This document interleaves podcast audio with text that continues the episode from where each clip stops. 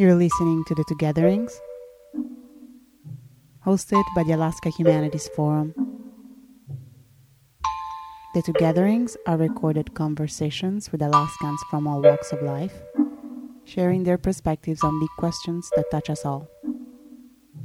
Each series shares a common theme that is explored across episodes. Hello and welcome to the Togetherings, hosted by the Alaska Humanities Forum. My name is Amanda Dale, and here with me today is Simonetta Mignano. Hi. Hi, Simonetta. The Togetherings are a series of three conversations, and each series focuses on a different theme explored from Alaskan perspectives. Created in collaboration with Native Movement, intersectional Indigenous identities. And in today's episode, we're going to look specifically at navigating diverse identities. Okay, Simonetta, if we have folks who don't know about Native Movement, could you introduce them for us? Yes, uh, Native Movement is an organization dedicated to building people power, rooted in an indigenized worldview towards healthy, sustainable, just communities for all. Native Movement supports grassroots led projects that dismantle oppressive systems for all and endeavor to ensure social justice, indigenous people's rights, and the rights of Mother Earth. Before we start uh, our conversation today, uh, let's take a moment to acknowledge where we are in Anchorage on the traditional land of the Dena'ina people. Thank you, Simonetta. And we are really pleased to have two guests with us today who are going to help us open up and deepen this conversation about navigating diverse identities. Connected on the phone with us, we have Lynette Pham. Hi, Lynette. Hi. nice to have you with us. And we have Kutluk. Hi, Kutluk. Hello, hello, hello. Welcome to both of you. Um, we would love to start out by learning a bit about who and who you are and, and where you're from and your connection to this topic today of navigating diverse identities. Um, Lynette, would, would you mind starting us off by sharing a bit about yourself and, and your story? Yeah. Hi. Um, I would feel more comfortable if um, the elder went first. Kutluk. Okay.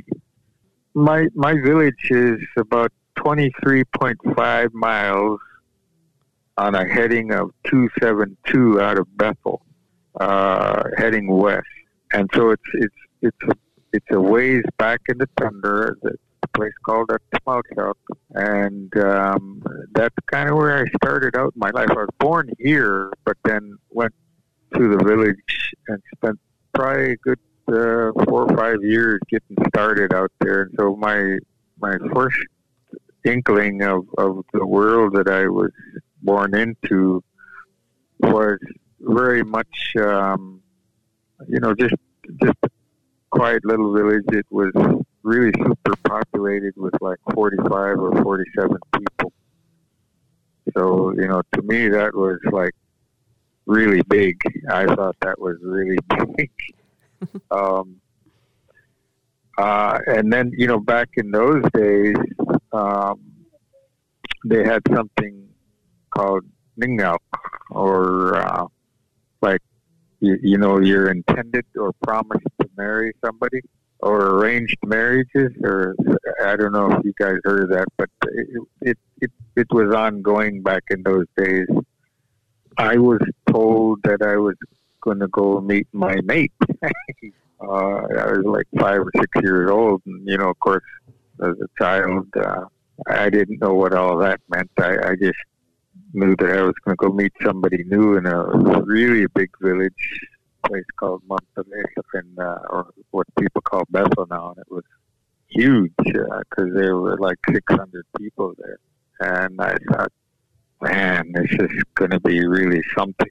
And, uh, you know, we took off down the river, blasting down the river full speed at six or seven miles an hour, and you could barely even breathe with that kind of wind blowing in your face. So uh, by the time we got there, I was I was pretty out of breath because it took forever uh, to get uh, you know to get anywhere at those kind of blasting speed. You know, and as I pulled up to the beach, you know, the first thing I, I seen was uh, these huge really huge white looking containers. I don't know what they were at that time, but it turns out they were um, the stove oil or the uh, gasoline, big gigantic uh, containers that contain thousands and thousands of gallons of, of, of uh, stove, stove oil and gas. So I saw those first, and then right as we got closer, because they were so big, you know, a couple of those things were like the size of my village. and then I seen this little figure on the beach standing there smiling. And uh, I, I met uh, my my ningao or my uh, my intended, and uh, she was beaming, like really smiling hard, and I, I just gravitated towards her. Um, they gave us a, you know, like a married name or a mated name, and we were both called Hush Hush.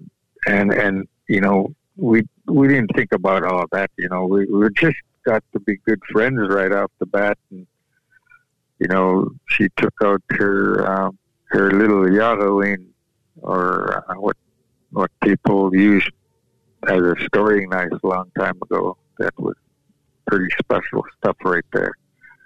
She took out her yaaruin and started drawing in the sand and talking about how our house was going to be and how many rooms there's going to be in the house. And as we were drawing, you know, we were right there on the beach, just just like that, you know. And, and then uh, I heard my mom talking, and I turned and looked, and I did, there was another lady that was there. Turned out to be uh, uh, her mom.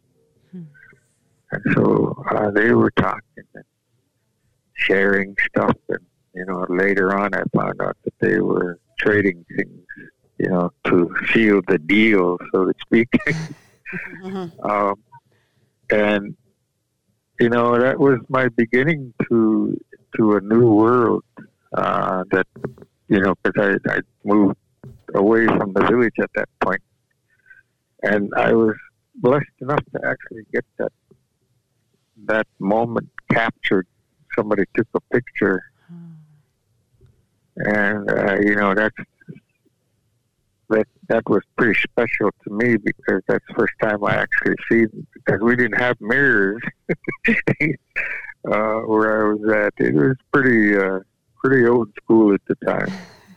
You know, we had one generator that they turned on every other week.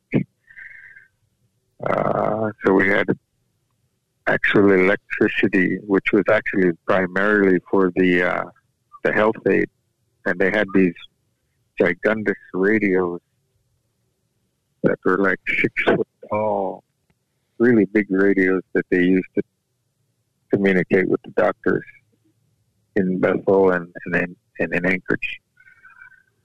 And so um, the world that I came from was was really uh, really simplistic.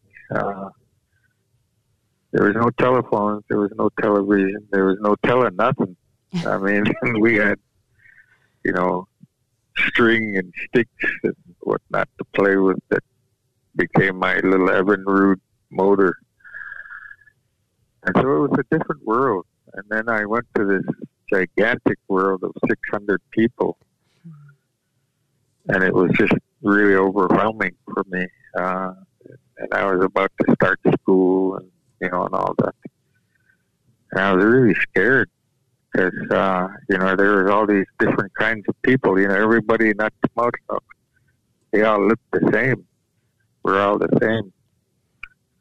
And then when I got to Mamterilleq or Bethel, it was, you know, all these different kinds of people. First time I seen somebody with uh, blonde hair, I, I, I freaked out because I didn't know what happened to them to make their hair look like that.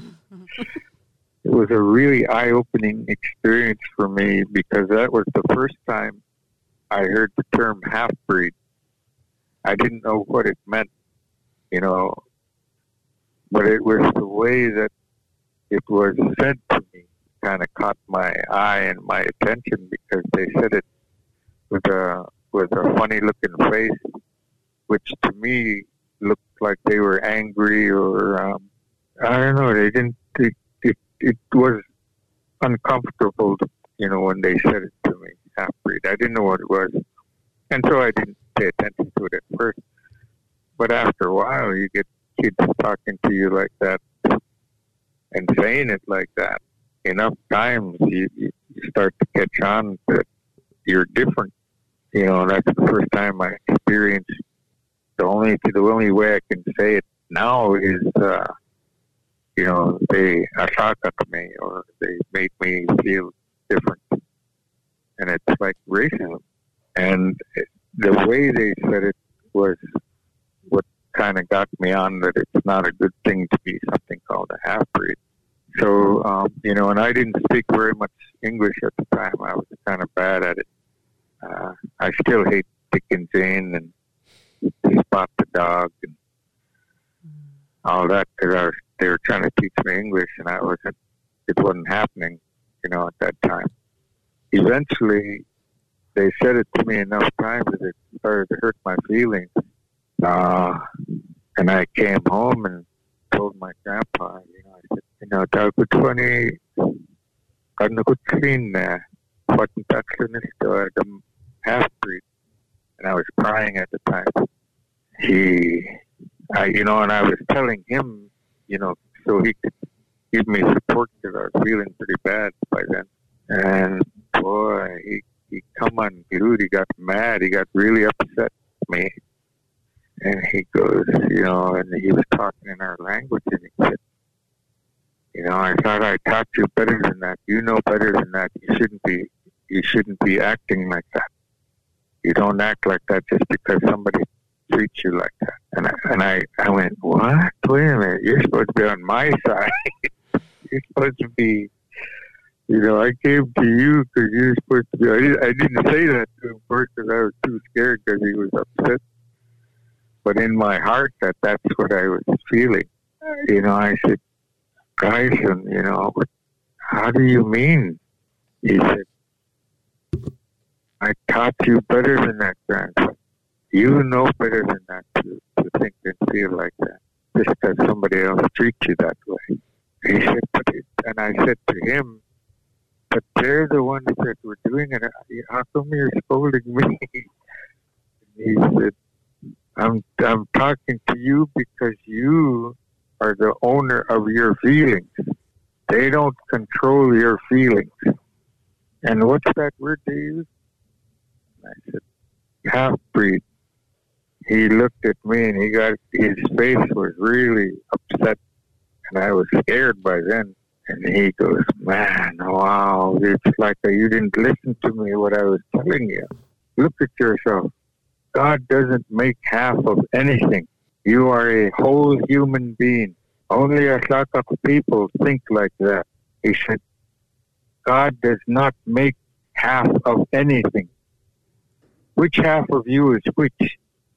And I looked at my body and I realized he was right. It, I'm there is no halves, no quarters, no thirds and eighths. He made me a whole human being. He said, Kusuk, you are a full-blooded yuk. I raised you like that. You're a full-blooded yuk. You are a full-blooded Tungupak, black. You are a full-blooded Inkalik, Mohawk. You have three in you. Never let me hear you come to me crying like that again. And that was the first time I realized my value you know, and I didn't know that I was Tungupato black. I didn't know that I was Mohawk. It took that experience going through the bad name calling for me to identify and realize that I was given a gift to walk in three worlds and be grounded and rooted in our culture. I still speak and dream in my language, in our language. And that began a journey um, that took me all the way to the East Coast, where I actually saw my family from that side, from my father's side. But I started out here, and it never left me. The tundra has never left me. The smell of the tea and the wet tea and the tundra, ayuk, never left me. No matter where I was, I always thought about it. I could always point to home, and I was so homesick that I literally ran away trying to get back to Alaska from Pennsylvania. And I, you know, of course, I didn't know nothing about how far it was, and I just took off running, trying to get home. I did that three times, trying to get back to Alaska from Pennsylvania. But the tundra is, you know, it, it was in my blood so hard that their muskrats look weird down there. They call them squirrels. and here I was hunting and killing up all these squirrels. And they tasted really good because their ptarmigans really tasted bad. Their ptarmigans, they called them pigeons. and I didn't know nothing about that. I was just hunting, doing what I know how to do. And I caught up a bunch of ptarmigans or, or pigeons. They taste really yucky but the, the, the squirrels actually taste good until my auntie found out that I had been going down in the cellar and, you know, cutting them and cleaning them down there, doing my hunting thing, you know, what I know how to do up here. Uh, she found all these little furs in the cellar. And, and the whole world down there was so radically different. Um, that it, I felt like I was on an alien planet. You know, I, I felt like I had gone completely off the earth, that I was in a completely different place that had cement and everything was covered with with their with their world. And and there were people with red hair. I never seen red hair before, or what orange. It's not really red; it's orange. I don't know why they call it red. It's orange hair. And, uh, you know, at that time, the, the, the experience was so um, foreign to me that um, I had to touch, you know, I, I had to touch that orange hair. And then, I, and then when they turned around and looked at me, I got really scared because they had measles.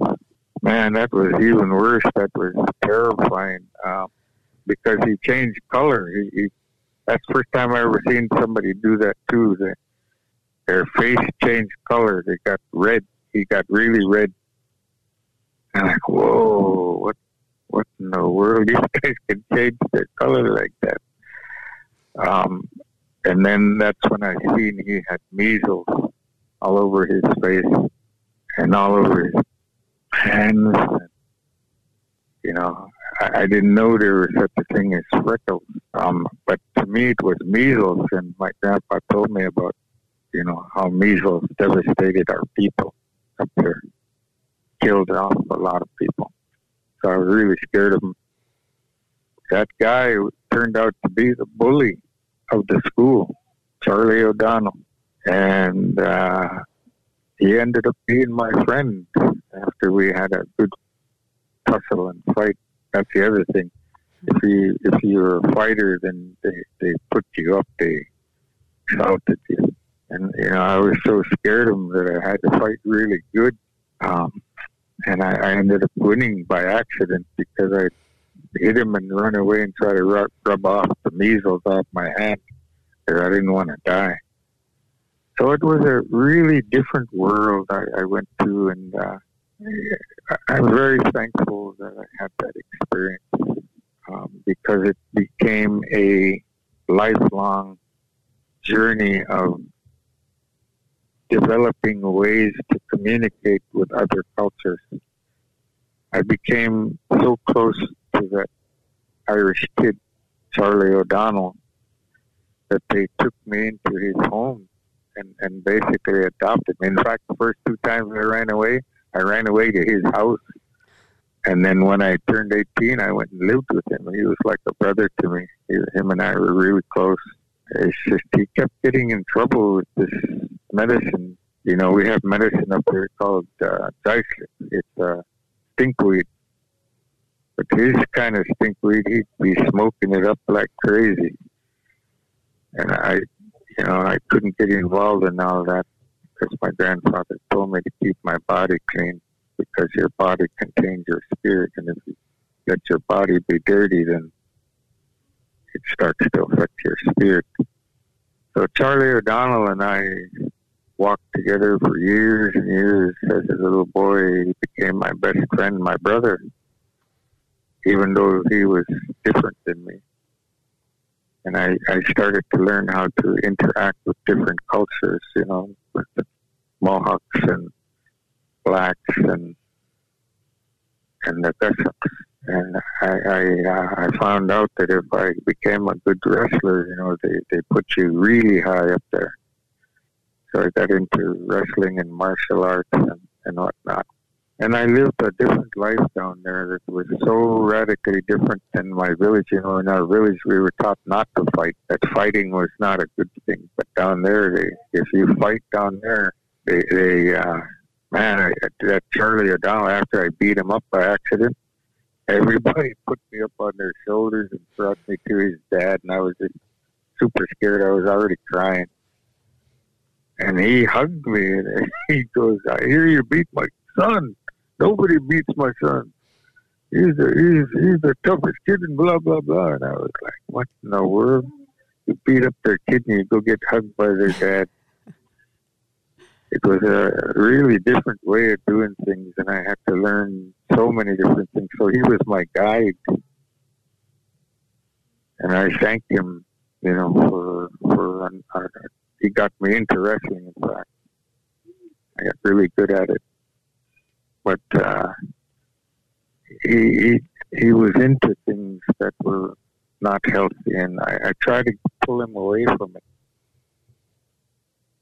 because uh, I could see it was hurting his mind and his spirit. But he couldn't understand me talking to him like that. But I kept trying, nevertheless. I kept trying all the years that I was with him as a buddy. I, I, that's that was my initial right there. That was the, the path that I took. Brought me to every village in the state of Alaska, seven, eight, nine, ten times sometimes. I'm still going back to the villages. Uh, even in COVID, I, I, I, had people reaching out and asking to share that experience, even with the COVID going on, and I had to, you know, be careful because we're all part of each other. I, I, want to thank you for listening to this part. Thank you, everybody. Thank you for sharing that with us. Lynette, what worlds do you walk in? Oh, okay. Um, like I said earlier, my name is Lynette Pham. Um, I'm currently calling in from uh, Tananatinit Lands and Fairbanks. Uh, I am from Alaska, out on the Aleutian chain. What kind of world I walk in? Um, that's a really that's a really big question. Um, I feel like I walk in many. Um, as someone who is multicultural and multiracial, there's just so many places and perspectives to learn. And part of Kukluk's stories, where you know he is talking about fractions and being half and part. Um, I used to think that you know, was an important part of of understanding who I was, of knowing how much I am of this and how much I am of that. And it took someone who who who said something similar to what Kukluk said, is that you're not part anything.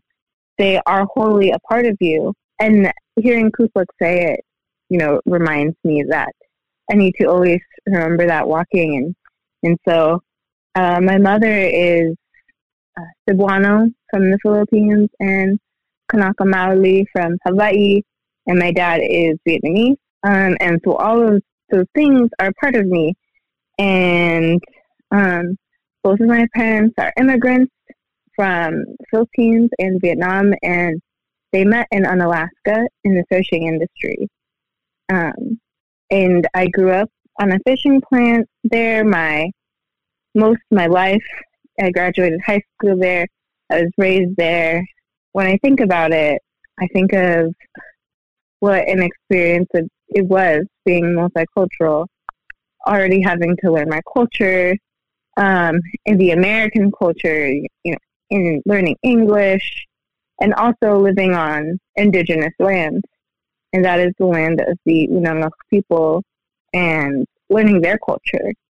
I think living in rural Alaska, you do get the opportunities to learn about the land and the waters you live on and ensuring that, you know, as I make friends, that um, all my friends were so diverse. They were from all over the world.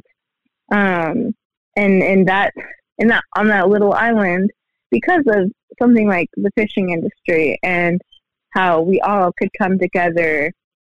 Um, and I would consider Unalaska an immigrant like community.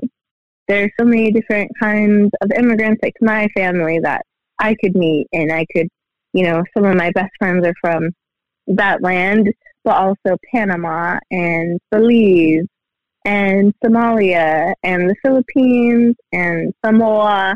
And I got to learn about all of these cultures growing up, and I got to learn about it. Um, and so our community was so diverse that I felt accepted within the community. You know, at school, there's other Filipino kids, other Vietnamese kids, but I didn't know anyone Kanaka. You know, the closest I could was from Tahitian and Samoan families, and that cultures are so similar as the, the things that we eat, the way that we dance, and um, the culture, where many of my close friends are, are part of it, and you know that's their community, that's their land, and and growing up with them, also learning how to respect it the way that they're taught, and also learning the way that they fish and their history. As long as me teaching them my history and, and the foods that I eat um, when we went to each other's houses. And for me, I really only experienced racism there within my own Filipino community or within the Vietnamese community for not being whole, for not being completely part of that, or, or my Vietnamese not being super great, or my or not being able to speak Tagalog because I speak my mom's indigenous language, Cebuano.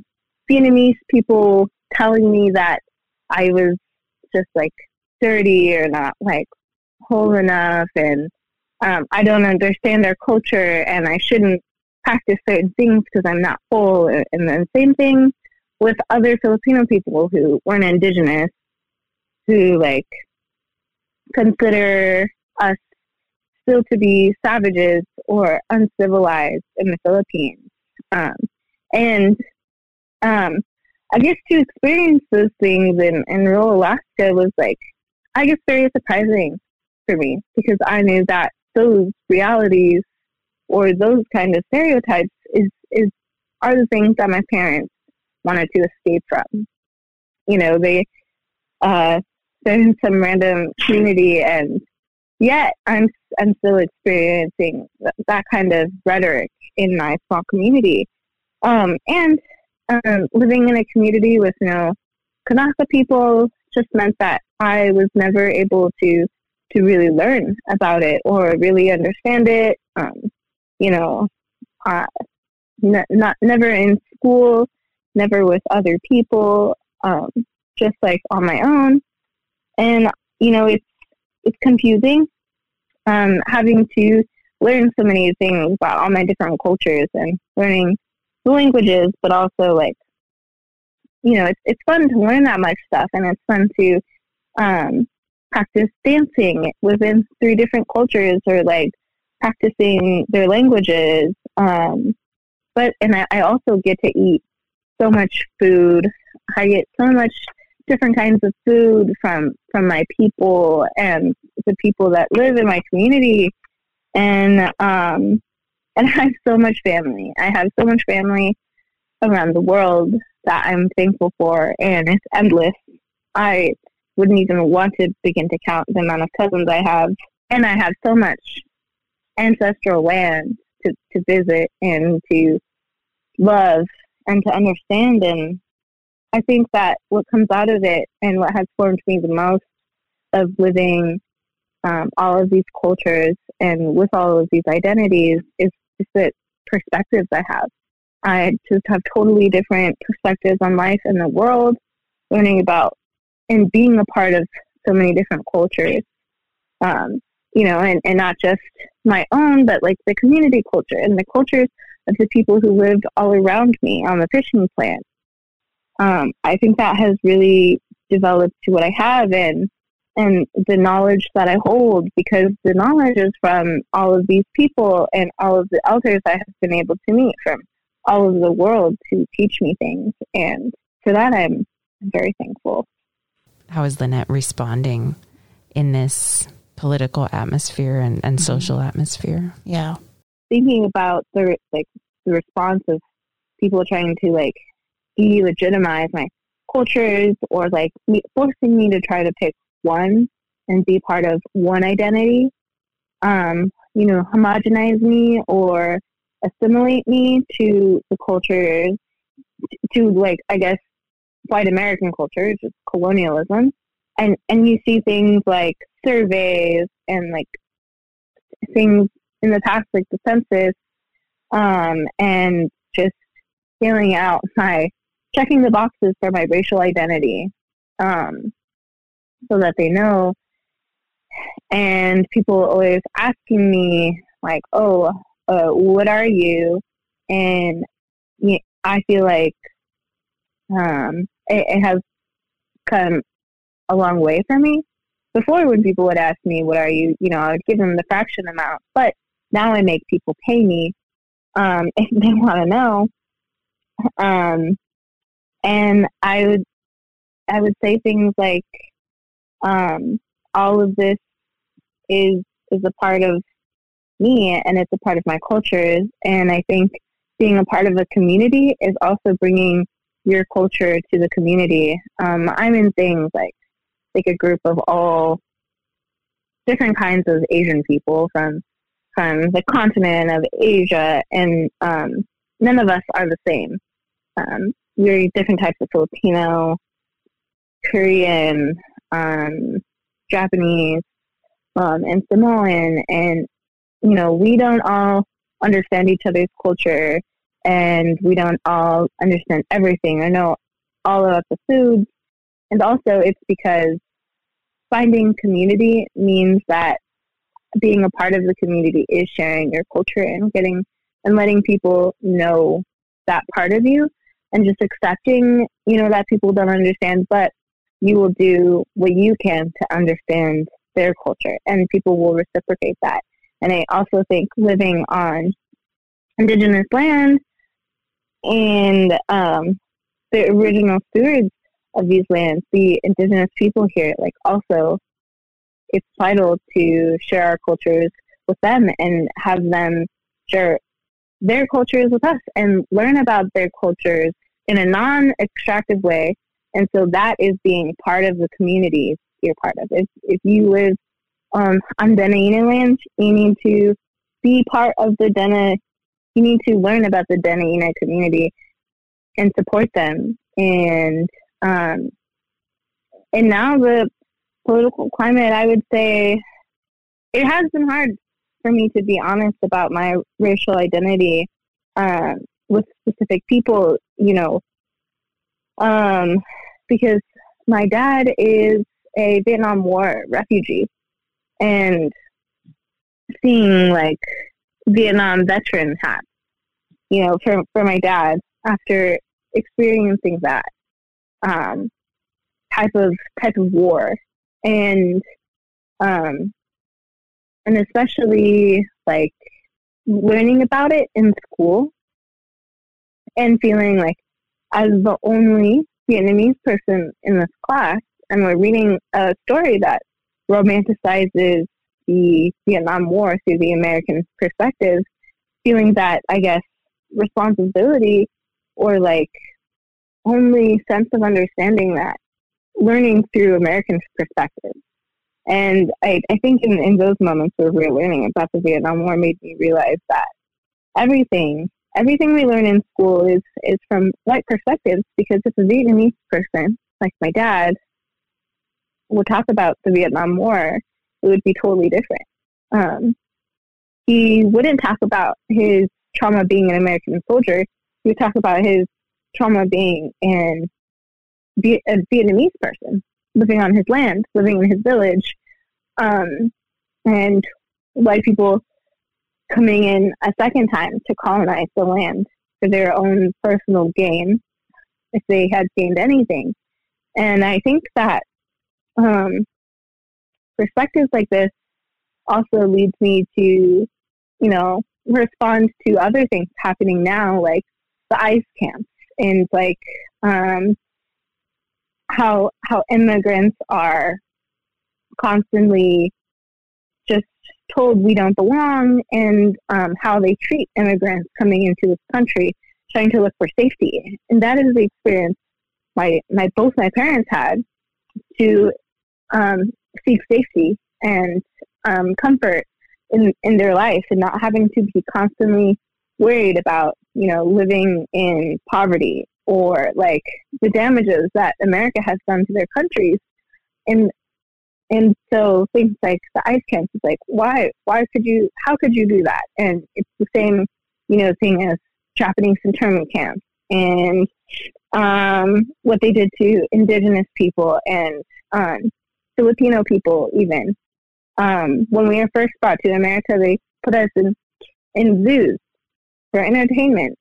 Um, and um, when I think about what's something that's happening and like what's happening in Syria and um, the Middle East, where there's constantly war going on, like my people had to live through that and the aftermath of it. You know, even in the Philippines with the wars there and like the current social political climate is is war in other countries and people not taking it seriously or or recognizing like how that impacts them. And it's like well this happened in my country. I i don't want to see it happen to other people.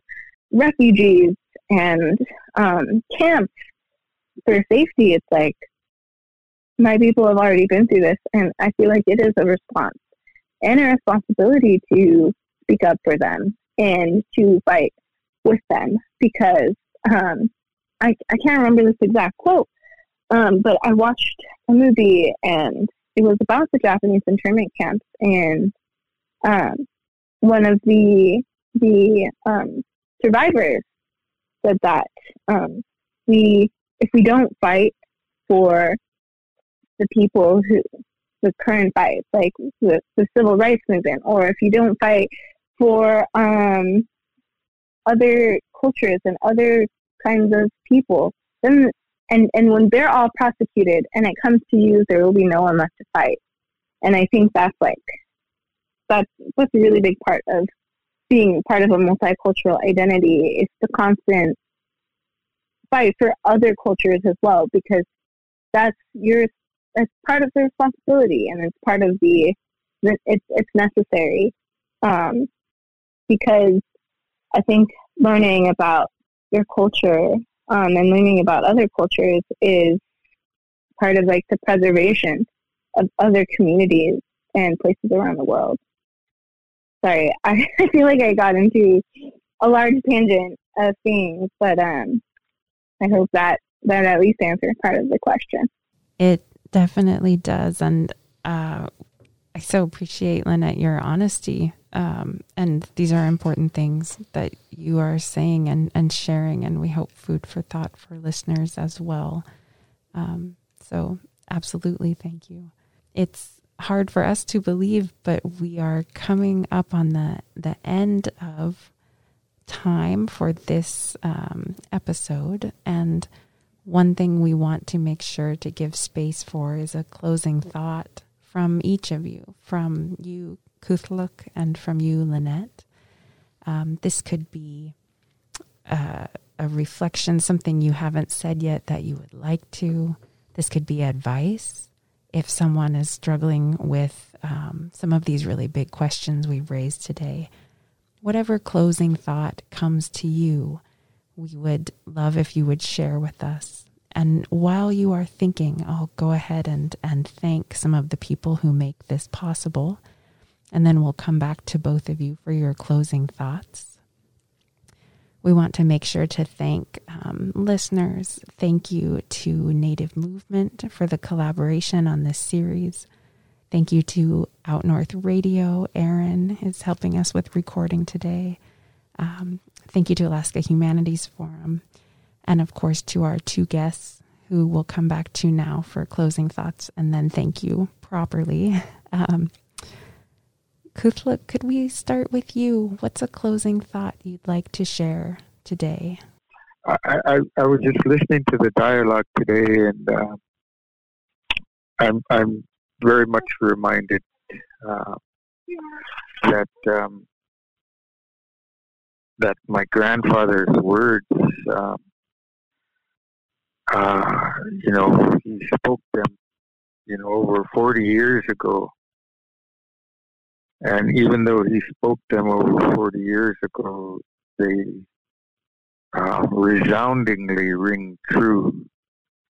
You know, even though he's been gone, you know, for a long, long, long time. Um, he told me, and I quote, you know, he said it like this, uh, that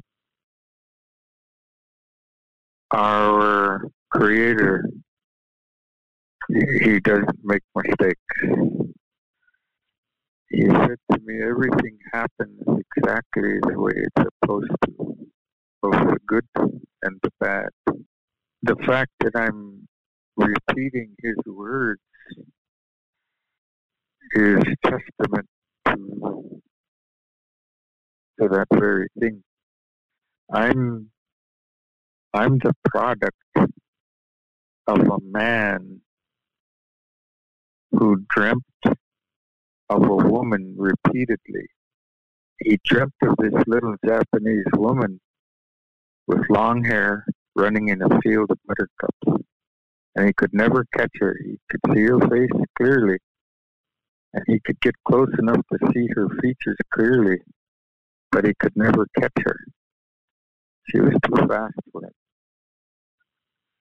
He joined the military and fought in Okinawa. And when he got there, he didn't use his gun so much, he used his camera. And he came back with thousands of pictures trying to find that little Japanese woman with long hair in the field of buttercups. And he became really good friends with people that we were fighting and killing over there. He even learned their language fluently, trying to find that little Japanese woman. When he couldn't find her, he was saddened and didn't want to return to the East Coast, so he got stationed in Elmendorf, outside right there in Anchorage. At that time, back in the 40s and 50s, they were still trying to clean up the TB and all the diseases that were out here that were wiping out whole communities. And so, being a medical tech, he was going around doing blood tests in all the little places around here in the Kuskokwim area. And he went to a place called Kwethluk Children's Home and was doing blood tests there in his second year out in the region from Anchorage. And he walked into the English classroom, and there sitting in the chair was that little Japanese woman with long hair. and he walked up to her, but she wasn't Japanese, she was Eskimo, or what people call Eskimo. he walked up to her and says, I found you. After how many years I found you, you're my wife. And she looked, she could barely even speak English. She looked up at him, you know, and he was this tall man who was black and mohawk. And she goes, Who is this crazy man? She's talking with her buddies. Who is this crazy man? But he didn't give up. He would walk and swim 20 something miles to go see her. Run, swim, walk, whatever it took to get from Bethel to Kwethluk Children's Home. And after she graduated, I was born. So, a lot of times, our journeys that we go through that seem harsh, such as war, they're meant for a reason, even though we can't see it right away. And I wanted to share that because a lot of times my journeys that I've been through, my hurts and my pains that I'm still going through, I have to look past the pain see the. Boy. Kuyana. Kuyana. This is so profound and beautiful. Thank you so much for sharing. It's uh, really an honor for us to have you here. Um, we have uh, a couple of minutes left. Um, I just want to make sure that uh, Lynette, uh, uh, you have some space to share some closing thoughts um, that might be buzzing in your head. Yeah, yeah. Thank you, thank you so much for for having me on the show. I really appreciate being able to share these things and and be able to speak about it. And Koyana Kupuk for sharing your stories and taking the time today and, and being such a good elder. Um, you know, roles like yours in our communities just mean so much. And um, especially within our Indigenous communities, um, to have our elders just means so much. And I was so excited to, to be able to have dialogue with you in this space as well as listen to more of your stories. You're, you're a real good storyteller. um, and some of my closing thoughts are um, especially to other multicultural kids and adults is is the emphasis that um, you're not half or part or quarter of anything. It is a whole part of you. You are fully every culture you are, and if you haven't been able to experience that culture yet, reclamation is also so important. Reclaiming your culture uh, that has that has been, you know, as Indigenous people, they have tried to take it away from us so many different times, um, and and tried to wipe us out so many different times. And I will say that it's up it's up to your time, and it will be so healing for you to reclaim your culture and learn the languages that your ancestors spoke. Learning the languages your ancestors spoke means that you can communicate with them better. You can always communicate with them, and being able to learn about the lives that they lived will will change you, and it will help you understand your history so much more. So don't feel afraid to learn more and ask questions and meet other people from your community and just tell them that you are on your reclamation journey and, and you deserve that time no matter how many years it takes you, no matter how much time that, that all of that will matter to the end and to our ancestors and, into the lands we are from. And that you are an important part of your community. And and so that just means that we as multicultural people also need solidarity with other communities. Other communities like yours and communities that you belong to, like the land you live on, and taking care of the community there. And fighting the fights that need to happen and to ask questions that are not extractive, but questions where you can learn and you also can offer something to learn. And reminding yourself that things that Kuthluk said is that your existence has a purpose and to work on your purpose and and even if you make that yourself and that we we can go on from here and, and continue um, even though times are hard um, remember that all of these fights are for, for your community our community and your family. And everything you do for them matters